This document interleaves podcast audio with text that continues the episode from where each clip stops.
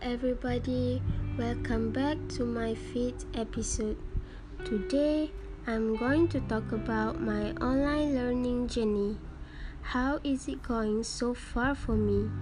For me, so far so good, but sometimes not really good because most of the time I'm having a hard time to access my online learning and it's make me feel cranky and moody a bit.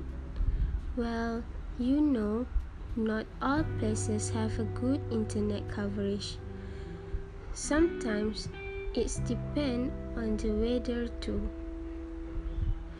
When it's cloudy or raining, and internet coverage will become poor or even worse.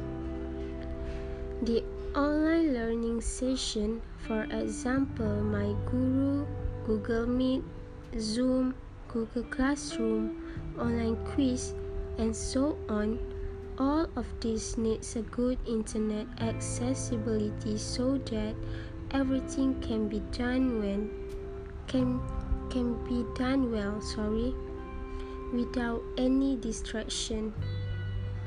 Online learning are quite difficult than theory because you will be having more works to submit every week.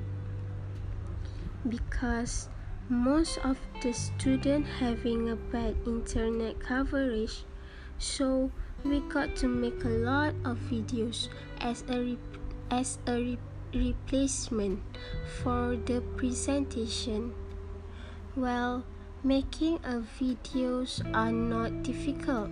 What difficult is when we going to upload it in a Google Drive, My Guru or even YouTube. You really need a strong internet connection to upload a video and if you don't have a strong internet coverage in your area, you need to go out from your area to find a place such as a town on your area which have a good internet coverage.